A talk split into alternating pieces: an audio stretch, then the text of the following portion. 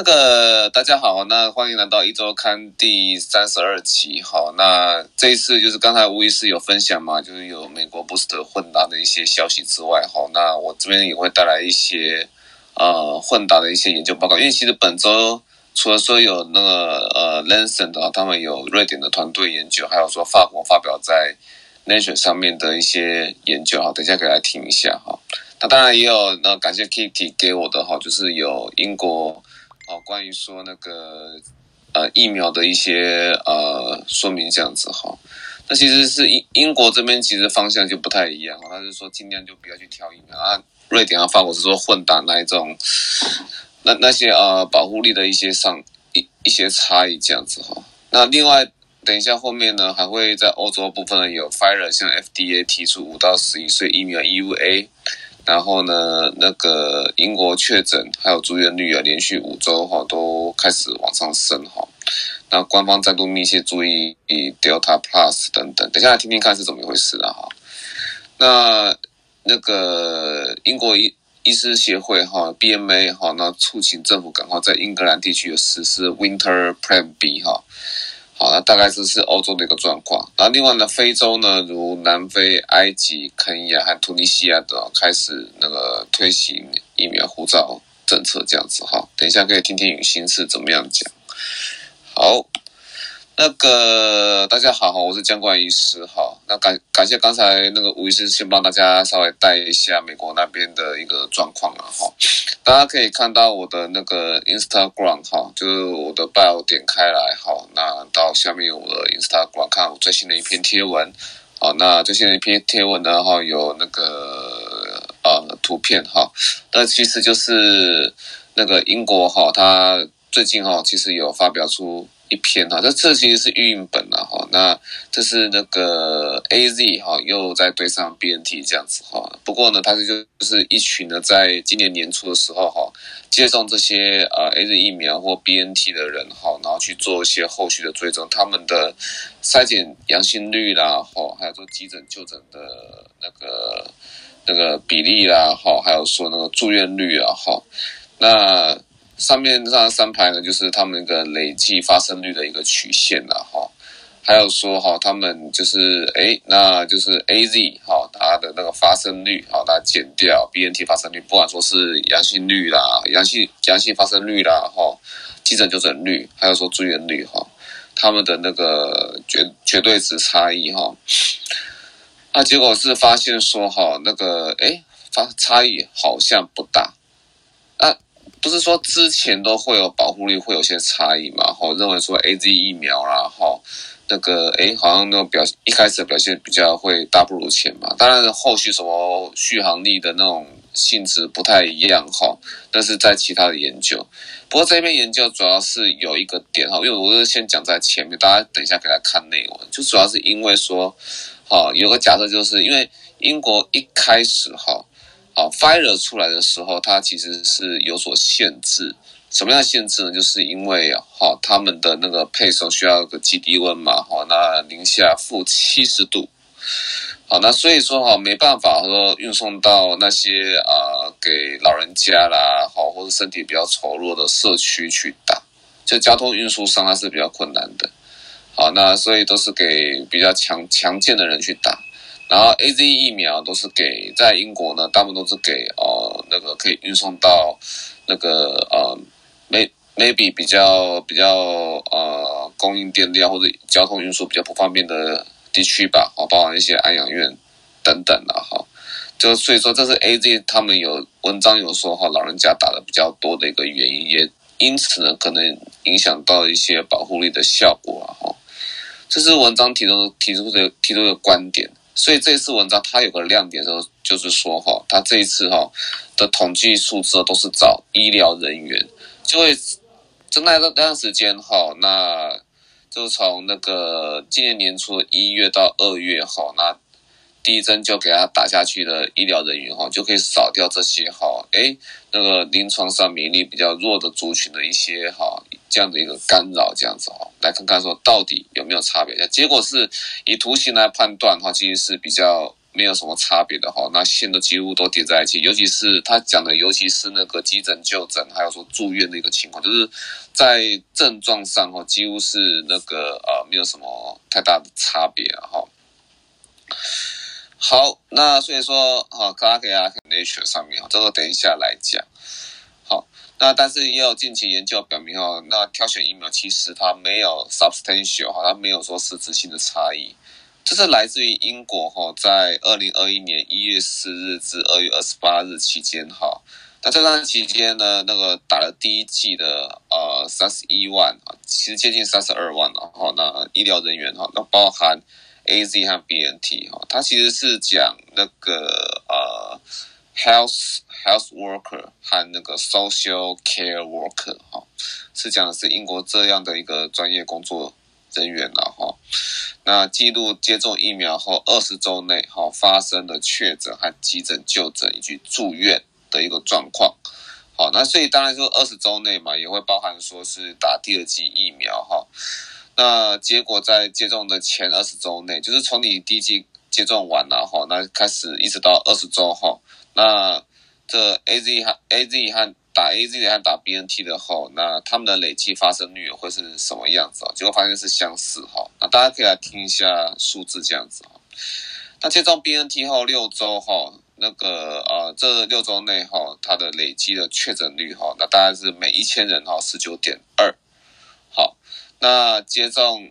A Z 哈，刚刚是接种 B N T 哦，那接种 A Z 后哈，六周内每一千人哈是十八点九。差不多了，哈，就差个那个零点，每一千人差个零点二四这样子，哈。那六，那接下来就是急诊就就诊，刚刚讲的是那个筛检阳性率啊，哈。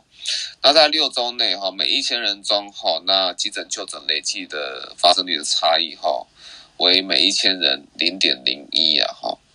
好，这个是急诊就诊的部部分，好。然后到说要住院，好，就是症状比较比较。严重了哈，大家差异，它两者差异为每一千人哈是差个零点零三，也就是潜在的绝对风险。那那他们两个各自的那个潜在绝对风险又是比较偏小，好，因此哈在第四周之后哈，它累计发病率它并没有显著的差异，然后差异很小，然后并且照图片曲线来看呢，在疫苗哈接种后二十周内哈，它就医这是就医的部分然后。就医就医不就是说你去急诊就诊，还有说住院的部分，它就没有说太大的一个差异哈。大家就可以看到说那个图片里面哈，那下面那一排哈有那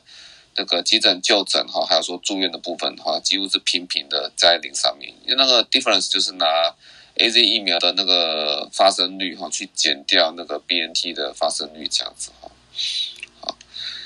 那那个在十二周十二号那个。B N T 二剂覆盖率为九十五点四，A Z 的覆盖率九十点八哈。那大家都是在那个十二周的时候，就他们的第二剂几乎都快要打完了哈。然后其中还有大概一点点的受试者是接受莫德纳的混打这样哈，这是附带一提的哈。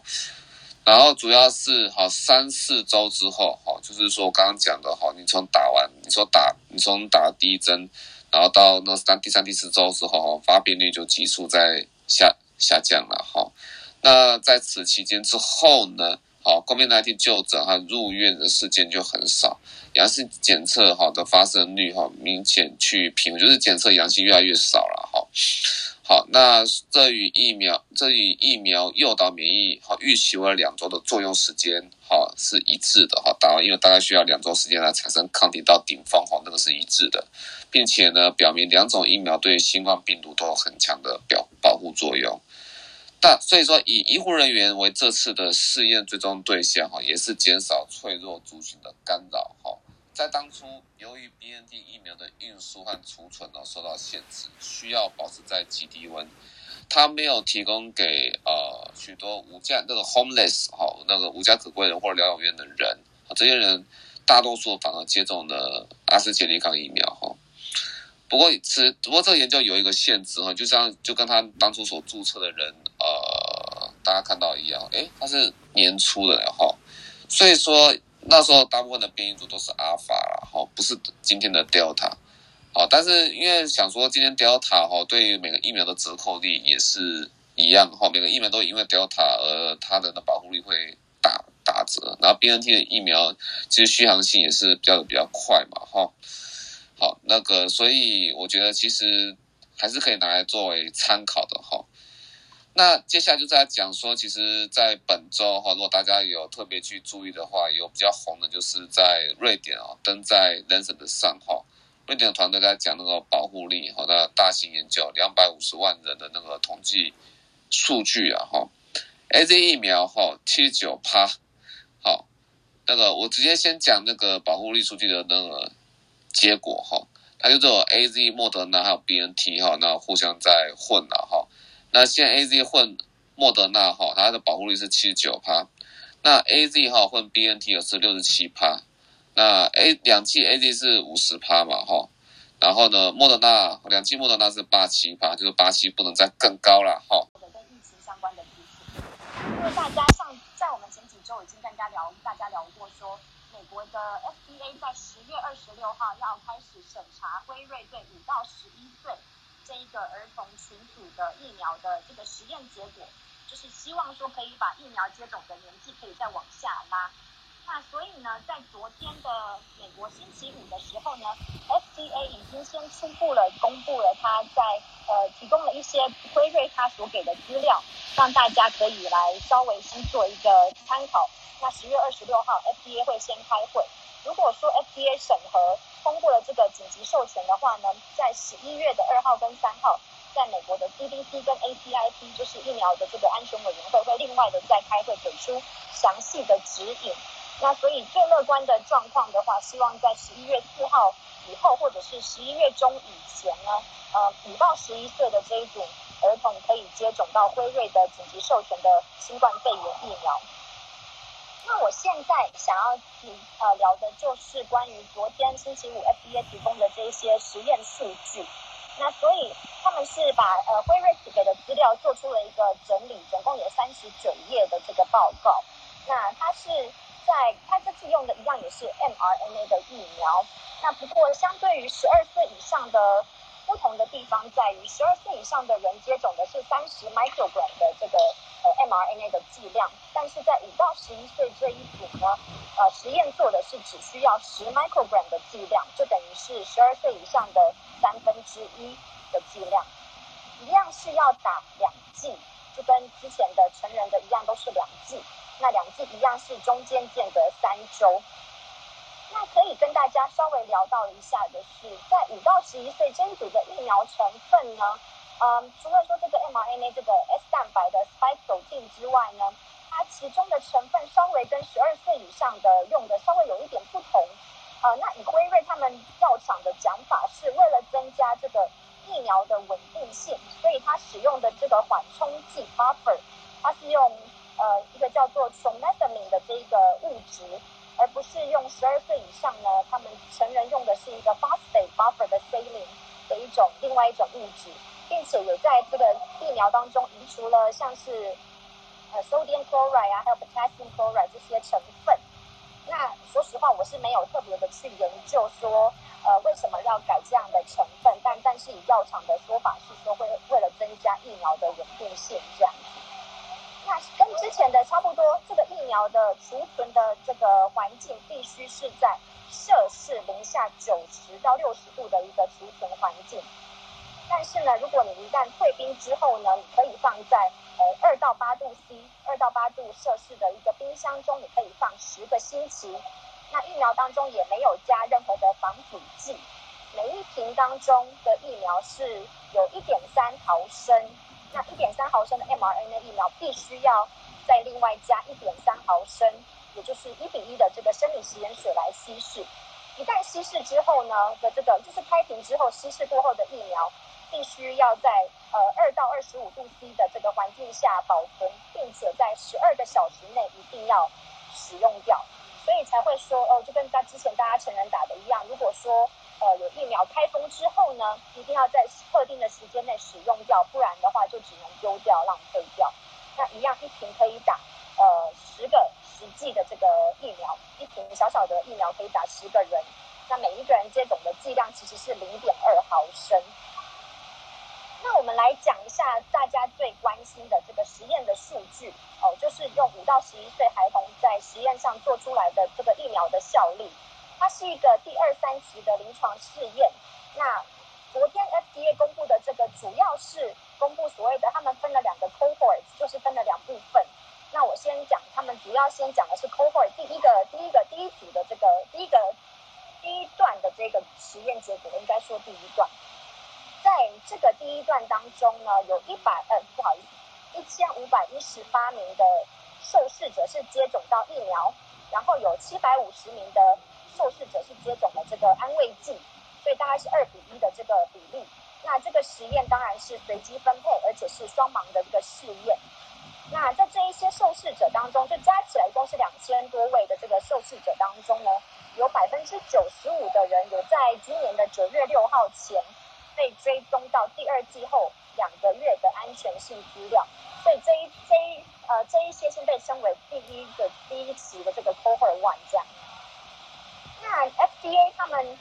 就是辉瑞，大概是在十月六号的时候把这些资料提供给 FDA，那所以 FDA 过去这几个星期都在审查这一些 cohort one 的这些资料，但是当时呢这几周的时候，其实辉瑞又提供出更多更多的资料。另外给了将近一千六百名的实验者的资资料，那这一些实验者的受，所以他们是只是主要是来提供更多安全性啊、副作用的资讯，让大家可以比较了解到五到十一岁的这一组的呃实验的结果这样子。接下来的这一段呢，可能稍微有一点比较学术，然后比较稍微呃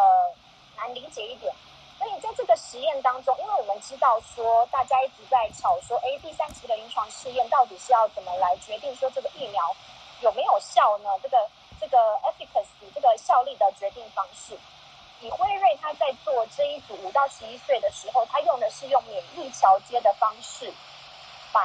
呃他们五到十一岁这一组受试者的结果呢，他跟跟之前辉瑞自己在做十六到二十五岁。就是比较稍微年纪大一点点这一组的的受试者当中，随机抽选出三百名，然后来跟现在五到十一岁的的这些人的抽血结果来做比较。那它有两个方式来决定这个疫苗的效力。第一个，它是先来计算说你在接种完第二剂之后一个月以后的血中综合抗体的量，把五到十一岁这一组来跟。之前十六到二十五岁这一组来比较，如果说你新的这一组年纪比较小的这一组，它的九十五 percent 的信赖区间，它低标的那个数字，有比之前的十六到二十五岁这一组，有比它，就是说在它的零点六七倍以上的话呢，就有算通过这一个第一个效率的这个呃标准。那实验结果呢？发现的确，五到十一岁这一组，它的低标，它九十五 percent 信赖区间的低标，是有在十六到二十五岁这一组，有比它的零点六七倍还要大，所以第一个条件是有通过的。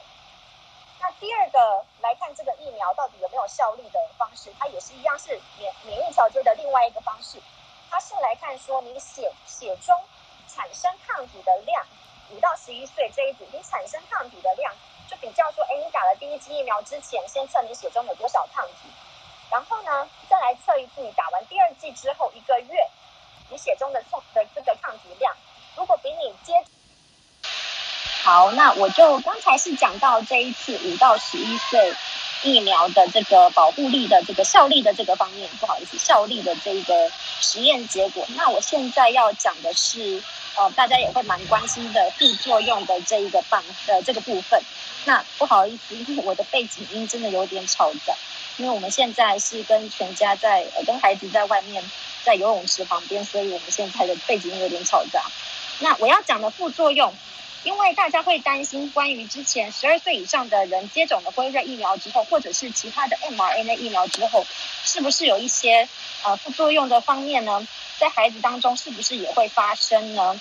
所以这一次 FDA 昨天公布的资料发现，在这一千五百一十八名接种到辉瑞十 microgram 这个剂量的疫苗的人当中，呃，他们发生的立即副作用在第一剂之后只有三例。那这三例都是像是例如是打针处的疼痛，或者是呃适当比较是 local 的比较的局部的这个症状这样子。那在第二季之后的立即副作用呢？其实不要说是副作用啊，就是应该是说反应这样子。第二季之后呢，他们登记的有四例，包含是感觉像恶心啊，或者是打针处的疼痛，或者是打针处的地方有红起来，或者是皮肤发红的现象。所以你看这些立即的副作用，其实都是非常可以忍受的，并不是什么呃危及到生命安全的这一个的的什么立即副作用这样。所以这是我希望先跟大家可以稍微让大家安心一点的部分。然后呢，他再有跟大家在讲说，诶，那其他像是比较像大家关心的发烧呢，或者是身体疼痛、疼痛或者是疲倦等等呢，也是有，也是有一些人会发生这样子的的的呃全身的反应。那比较多跟成人一样，比较多是发生在第二季之后。第二季之后比较会有这一些呃发烧啊、疲倦啊等等的症状，那比较容易呃，我觉得这一个这个是比较呃值得让大家知道的。他把五到十一岁这一组，相较于十二岁以上的人打疫苗后发生的这些发烧、疲疲倦、头痛等等的副作用来做比较，发现孩子们五到十一岁这一组产生这些副作用的。呃，或者是说免疫反应的这个比例，其实比十二岁以上的人还要少哦，所以他们是比较没有这么多的呃反应，说有这些不适，而且因为这些副作呃这些免疫反应在呃都会有，他们我们这边都会有一些等级的分别，会分成从第一级、第二级到第四级，第四级是最严重的这个反应。发现五到十一岁这一组的孩童，他们打完疫苗之后，回报说有这些不适的症状呢。其实相较于老一点的人的，其实他们的症状是比较轻微的，就是说五到十一岁这一组的的免疫反应呢，打完疫苗之后的不适是比较轻微的。那我在想，会不会有可能是因为，呃，五到十一岁这一组他们接种的剂量只有十二岁以上的三分之一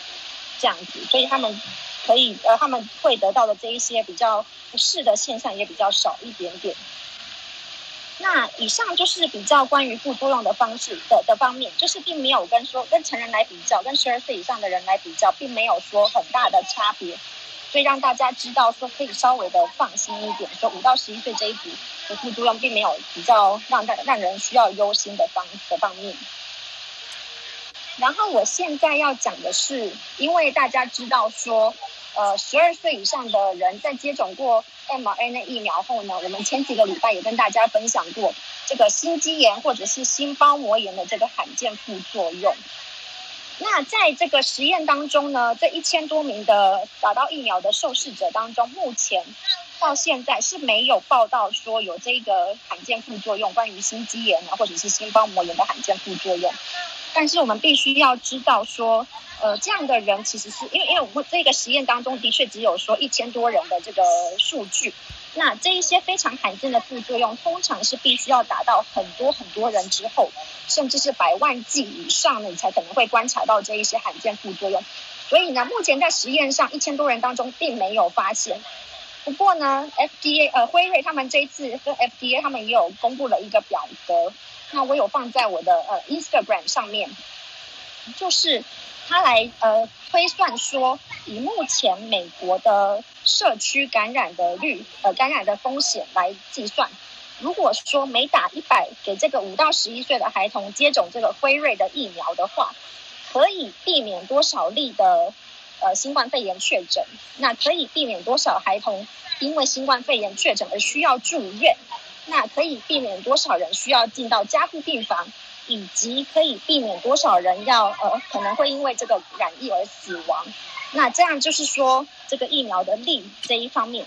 来跟这个疫苗可能发生的弊，也就是说这个罕见副作用心肌炎来做比较，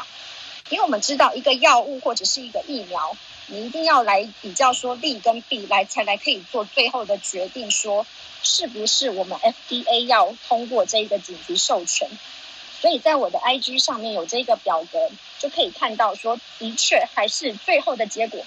这些可以预防的呃案例呢，预防的住院数呢，还是远大于弊，也就是说可能发现的这个极罕见的心肌炎、心包膜炎的这个副作用。所以最后呢，这个这个结论是以 FDA 呃以辉瑞提供的这个五到十一岁的资讯来看，五到十一岁这一组的确疫苗还是利大于弊的。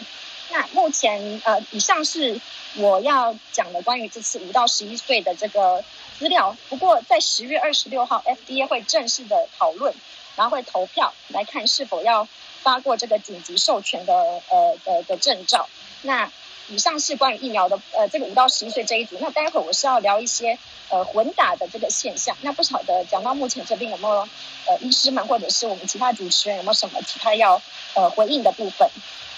吴医师他做那个利跟弊的模型，他抓的那个呃十二到十，对不起，五到十一岁的心肌炎的呃发生率，他是用十几岁的人。去带对不对？因为目前这其实是没有大型资料的，对不对？对，是的，是的，孔医师说的没错，它是以目前美国到现在累积的新资源的发生率来推算这个可能的弊有几例这样子。这里其实可能也可以从，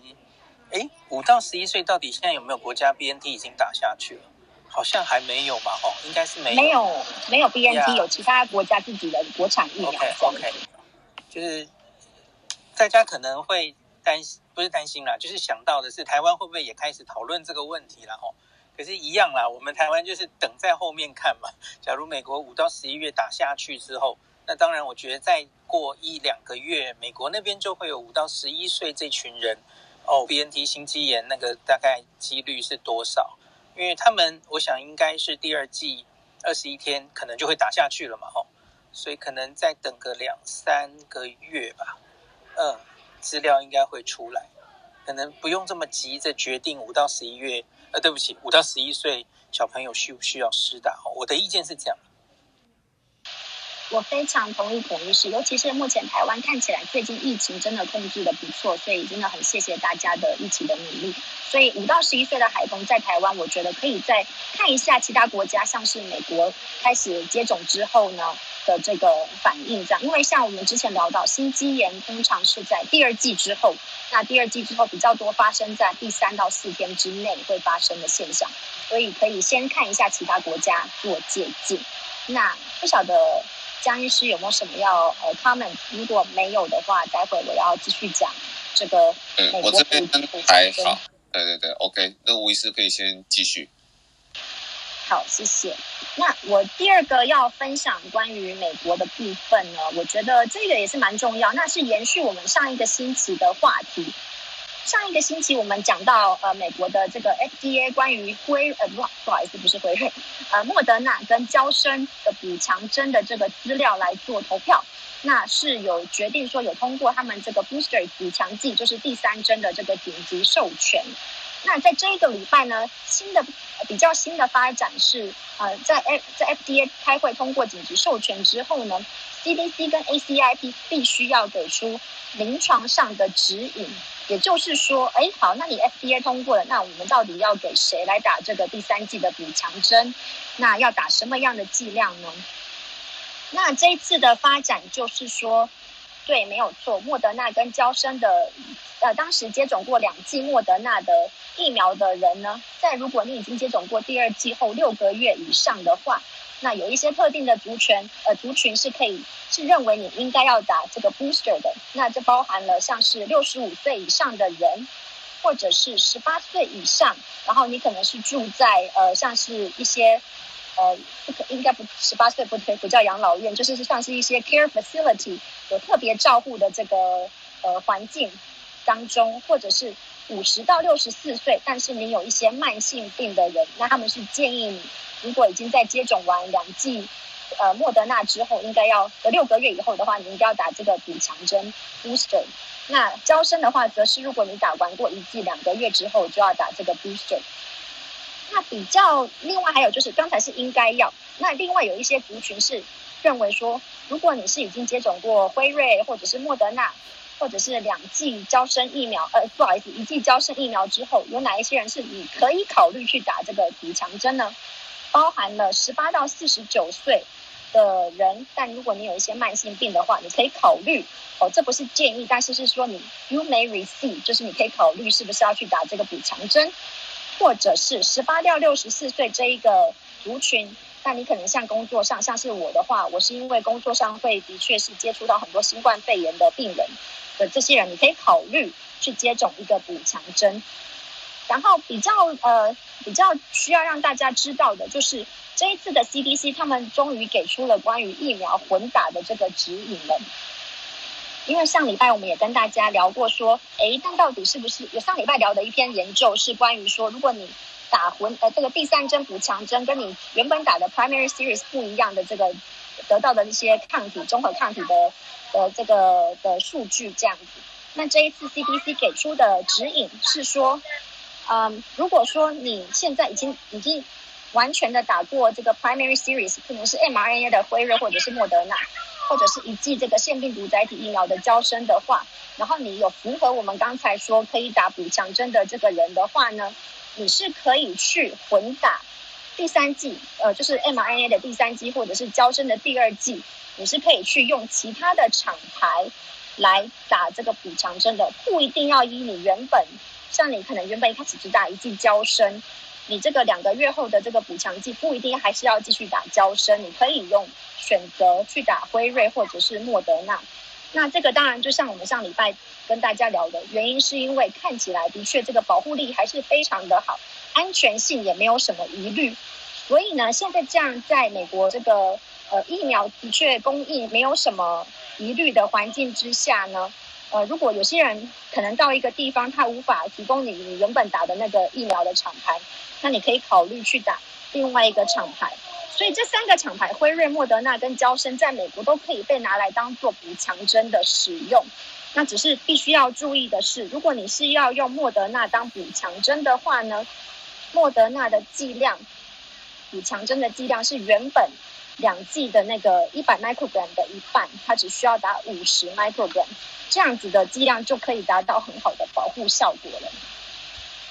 所以不晓得听到这边大家有没有不知道会不会虑的原因呢、有些人可能会像是年轻的女性，可能会担心说是不是她当时打了一剂娇生，比较担心这个非常罕见的这个血小板低下的血栓的这个副作用，她不想要再去冒这个风险而决定要去打。呃，mRNA 疫苗的补强针的话，这样是可以的，是非常的呃合理的。那反之呢，有一些年轻的男性，如果他非常的担心这个打完 mRNA 疫苗之后的心肌炎、心包膜炎的极罕见副作用，而决定说他希望他的交呃他的补强针，而不要再打 mRNA 疫苗，而想要去打腺病毒载体疫苗的娇生的话，也是有这个选择的。所以我觉得这个混打的这个。补强针是给大家比较多的选择。那我我要要再强调一次，这只是用补强针哦。如果在美国目前来说，以 mRNA 疫苗的话，你第一剂跟第二剂还是建议你还是打同一个厂牌，也就是像辉瑞打辉瑞，然后莫德纳的话就是第一剂跟第二剂还是一样，莫德纳莫德纳这样子。那所以呃，目目前以上是关于混打疫苗呃补强针这一个部分。不晓得其他医师有没有什么呃回应？那如果没有的话，我的部分大概就报告到这里，谢谢。哎，那个吴医师哈，这边你那边听听得到吗？可以，可以。对，OK。那个我想问一下，因为我刚刚有看你的图，就 administ 就是那一张投影片，administration of COVID-19 vaccines 啊。所以就是说，那个 Pfizer、Moderna 哈，如果是那种 immunocompromised 或者说年纪比较大的人哈。他是说，好，那我两剂打完嘛，好，那两剂 mRNA 打完，所以说是二十八天之后就可以再打嘛。他那个我看到说 interval since primary series，那后面就是说一般人 booster 才才是说隔六个月我我再来打，是这样。是的，是的，对，因为呃这些免疫低下的免疫低下的人来说，他们打这个第三剂并不叫做补强针哦。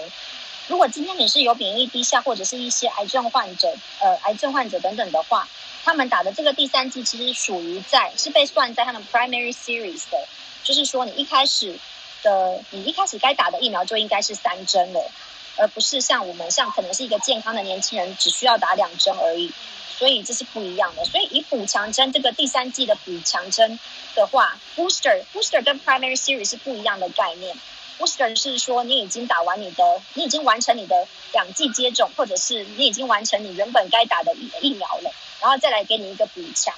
但是以免疫低下的人来说，他们一开始要完全的接种，必须要十三剂，所以他们的时程比较短。那补强针是要在第二剂之后的六个月以后才可以接种这样子。不晓得这样解释有没有清楚？有有有，那我只是说跟下面那个有一张，我也是可能有张图，有些有些图片哦，可以看看我我看看的，我看等一下要要不要转在那个林思碧老师的那个 LINE 群组。那个 LINE 社社群里面哈，免得说大家不知道我们在讨论什么哈，就是无疑是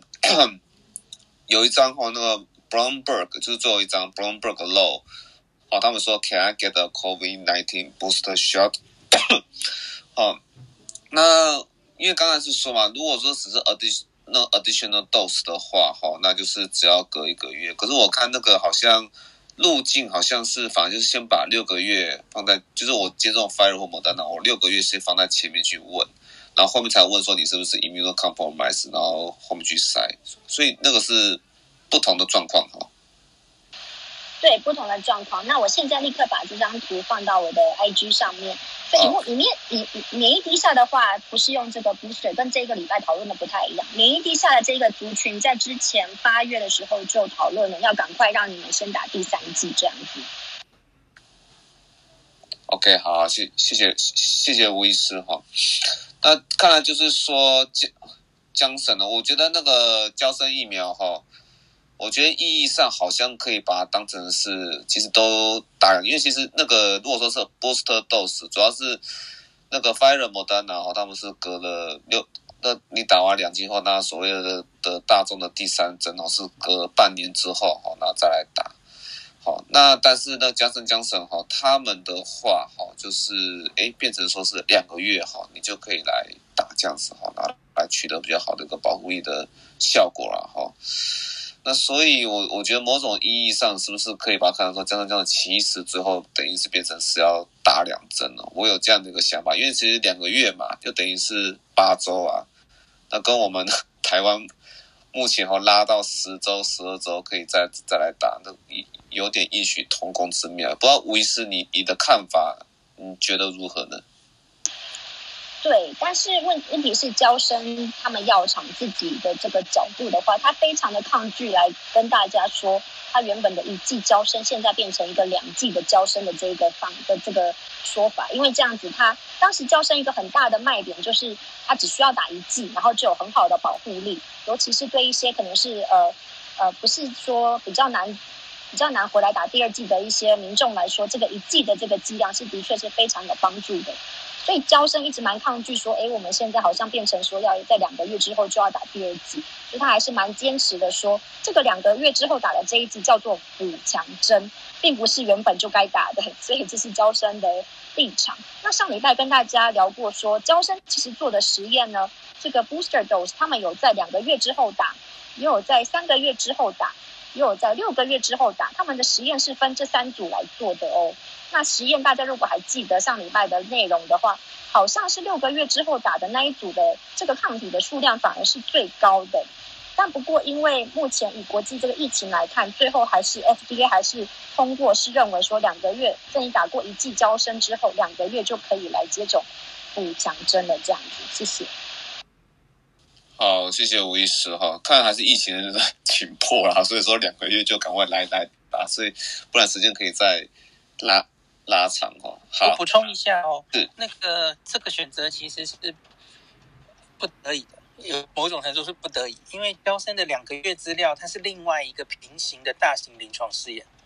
几万人的的资料哦，资料非常充足。那可是他六个月在打，只有十七个人，然后十七个人做出来说，哦，这个抗体好像比两个月可以冲更高。可是问题是那，那不可能基于这么薄弱的资料就。就批准你也是六个月哦。那娇生其实一直声称自己跟别人疫苗不一样了哦，他他没有这么严重的免疫力消退的问题，他都一直还维持着呃还不错的，不管是防重症或是防感染的几率。可是当然他一开始就没有别人高了哦，可是他就声称自己比较有动桃这样，所以他打这个加强针的意义跟 n r n a 不一样 n r n a 是因为哦。呃，平均五到八个月就会有不同程度的抗体会下降，保护力会下降。可是娇生就说，我一开始就是这样，然后就维持着一定不错的程度。可是呢，假如我再打一针，哦，那个那个两个月的那个临床试验打两剂哦，可以让它的保护力更高，哦，不管是重症或防感染都更高。所以其实很多如同刚刚江医师的反应一样哦。在 FDA 或 CDC 专家委员会，其实都提出这个问题：这会不会从头就应该是一个两剂的疫苗？那那大概就是 这种心态哦。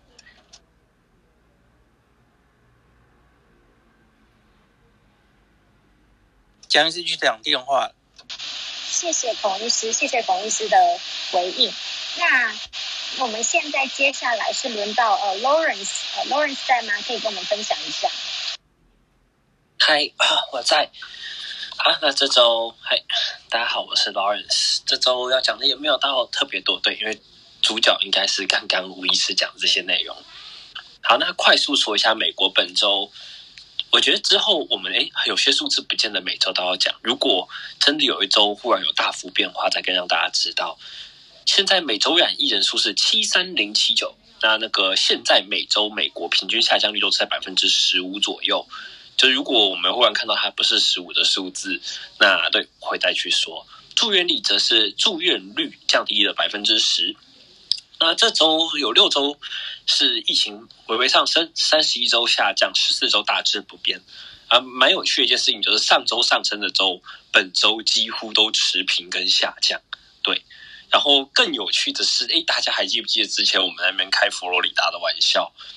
结果他们是美国现在所有州里面第一个降回每十万人感染不到十人的州别。对，好了，这是我们有些人说过的。看来是他们该得的都得过了，虽然那个占有占百分比还蛮高的，但是是的，就是在那一波超级大爆发到他们说病床不够、资源不够、供应链断我之后，现在终于看到这些州别开始对恢复比较正常的水准水位了。好，那这周我讲主要两呃两样东西啊，可以先让大家听一个轻松的花边新闻。呃，OK，用几秒钟讲这周的新新的假新闻，就是有人疑似在网上开始传说缅因的龙虾是病毒的起源。好，OK，笑话讲完了。对，但这这件事情也上新闻了，就嗯就不用特别去讲是谁在传这个东西吧，竟然还需要新闻媒体爆出来。